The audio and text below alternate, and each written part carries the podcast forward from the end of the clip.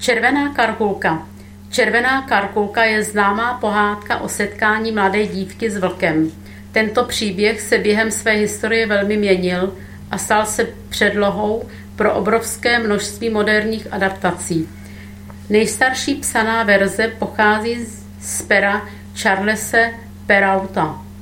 Dnes asi nejrozšířenější verze je založena na zpracování bratři Grimmů. Příběh vypráví o dívce přezdívané Červená karkulka podle karkulky, což byl druh čepce, kterou stále nosí. V některých verzích jde o kapuci nebo kápy. Dívka jde lesem za svou babičkou, které nese něco k jídlu. Vlk chce dívku sežrat, ale bojí se to udělat, přímo v lese. Dá se proto s dívkou do řeči a ta mu naivně prozradí, kam má namířeno. Navrhne jí tedy, aby nazbírala kytici květin, což udělá. Mezitím vlk přiběhne k domu babičky, předsírá, že je to karkulka a vloudí se dovnitř. Babičku sežere, oblékne se do jejich šatů a čeká na dívku. Když karkulka přijde, sežere ji také.